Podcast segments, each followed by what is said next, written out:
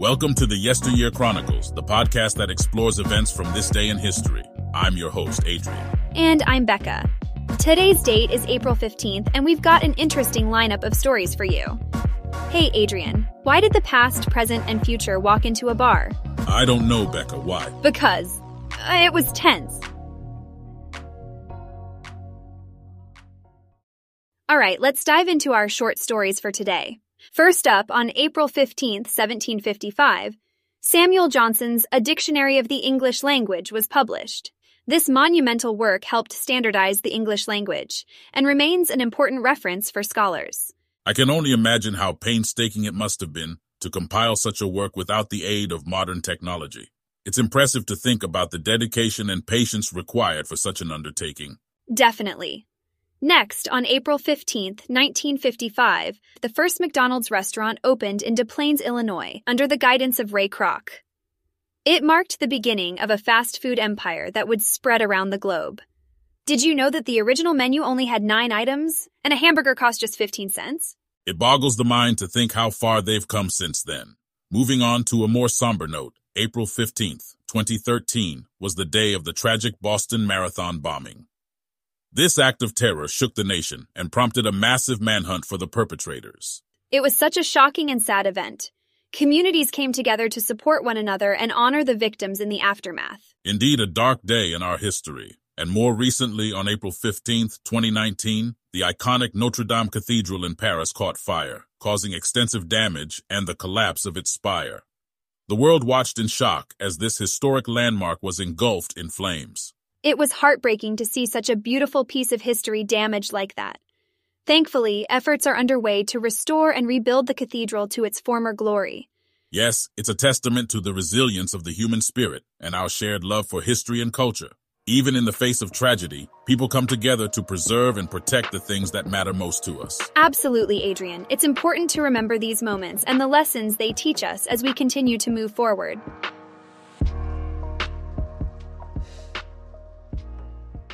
Now let's move on to our first deep dive. Today, we celebrate the birth of Leonardo da Vinci, born on April 15, 1452, in Vinci, Italy. A true Renaissance man, da Vinci was a painter, sculptor, architect, scientist, and inventor, among many other things. His most famous works include the Mona Lisa and the Last Supper, but his influence extends far beyond the art world. It's incredible how much he accomplished in his lifetime. How do you think Da Vinci was able to achieve such greatness in so many different fields? Well, Adrian, it's believed that Da Vinci's insatiable curiosity and ability to observe the world around him were key to his success. He studied a wide range of subjects from anatomy to engineering, and his notebooks are filled with sketches, diagrams, and observations demonstrating the scope of his interests. His genius was truly unmatched in his time and remains an inspiration today. In addition to his artistic achievements, Da Vinci was a pioneer in scientific fields like anatomy, geology, and hydrodynamics. He performed dissections to better understand human anatomy, accurately depicting muscles, tendons, and the circulatory system.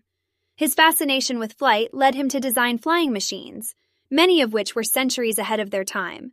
Were there any areas where Da Vinci's ideas didn't quite hit the mark? Great question, Adrian. While Da Vinci was undeniably brilliant, some of his ideas were not feasible with the technology available during his lifetime. For example, his designs for a helicopter like flying machine known as the aerial screw, were likely impossible to construct using the materials and engineering knowledge of his era. However, these ambitious concepts still serve as a testament to his extraordinary imagination and intellect. Da Vinci was also known for his secretive nature, often writing in mirrored script and leaving many of his works unfinished. As a result, much of his knowledge remained confined to his notebooks, which were not widely disseminated during his lifetime. It's possible that had his ideas been more widely known, they could have influenced the development of science and technology even more than they did. It's fascinating to think about the potential impact Da Vinci could have had if his ideas had been more widely shared. Despite this, his legacy as a polymath and visionary continues to inspire generations of artists, scientists, and inventors.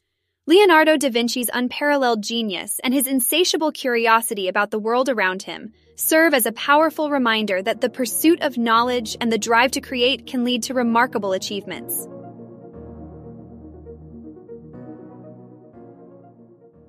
Our next deep dive takes us to the earliest hours of April 15, 1912. The RMS Titanic, once deemed unsinkable, struck an iceberg and sank in the frigid North Atlantic Ocean. Over 1,500 people lost their lives in this tragedy, which remains one of the deadliest maritime disasters in history. The Titanic was an engineering marvel of its time, and its sinking shocked the world. Such a devastating event. How did the sinking of the Titanic change maritime safety regulations? The disaster led to a reevaluation of safety practices and the creation of the International Convention for the Safety of Life at Sea, SOLAS, in 1914. This international treaty established safety standards for ships, including lifeboat requirements and navigational practices to prevent similar disasters from occurring in the future. The Titanic's inadequate lifeboat capacity and the lack of a coordinated rescue effort highlighted the urgent need for improvements in maritime safety. SOLAS introduced numerous regulations, such as mandatory lifeboat drills, continuous radio watches, and the establishment of the International Ice Patrol to monitor iceberg threats in the North Atlantic shipping lanes. That's reassuring to know. Were there any other significant changes or lessons learned from the Titanic disaster? Absolutely. Beyond the establishment of SOLAS, the Titanic disaster led to improvements in ship design as well. Ships built after the Titanic were designed with more extensive watertight compartments and double hulls to better withstand damage. Furthermore, the use of more advanced navigational equipment and better communication between ships helped improve safety at sea. Another important lesson from the Titanic was the crucial role of communication during emergencies. The ship's wireless operators, Jack Phillips and Harold Bride, played a vital role in sending distress signals and coordinating rescue efforts with nearby ships. Their dedication highlighted the importance of wireless communication at sea, leading to the adoption of more reliable communication systems in the years that followed. It's fascinating how the Titanic's tragic sinking not only changed maritime safety regulations, but also led to advancements in ship design and communication technology. It's a sobering reminder of the importance of constant vigilance and learning from past mistakes to prevent future disasters. The Titanic story continues to captivate people more than a century later, serving as a lasting reminder of the power of human ingenuity and the need for constant improvement to protect lives at sea. Now let's lighten the mood with some pop culture events. On April 15, 1947, Jackie Robinson made history by breaking the color barrier in Major League Baseball when he debuted for the Brooklyn Dodgers. His courage and talent paved the way for other African American players and helped to integrate the sport. A truly inspirational figure indeed. It's amazing to think about the impact he had on not just baseball, but on society as a whole. Moving on to music, on April 15, 1966, the Rolling Stones released their album Aftermath, which featured hits like Paint It Black and Under My Thumb. This album marked a turning point in their career as they began to experiment with new sounds and styles. That's right, Adrian. Aftermath really helped to solidify their status as rock legends. Speaking of milestones, on April 15, 1983, the movie Flashdance hit theaters, introducing audiences to the story of a young woman chasing her dreams of becoming a professional dancer. The film's soundtrack, with songs like What a Feeling and Maniac, became iconic as well. I must admit, I've been known to dance around my living room to What a Feeling on more than one occasion. Haven't we all? The film really captured the spirit of the 80s and continues to inspire people to follow their dreams. And on that same day, April 15th, 1983, Tokyo Disney opened its gates to the public, becoming the first Disney theme park outside of the United States. It has since become one of the most popular theme parks in the world, attracting millions of visitors each year. Disney really knows how to create magical experiences for people of all ages. It's fascinating how both Flashdance and Tokyo Disney share the same anniversary, each leaving its own legacy.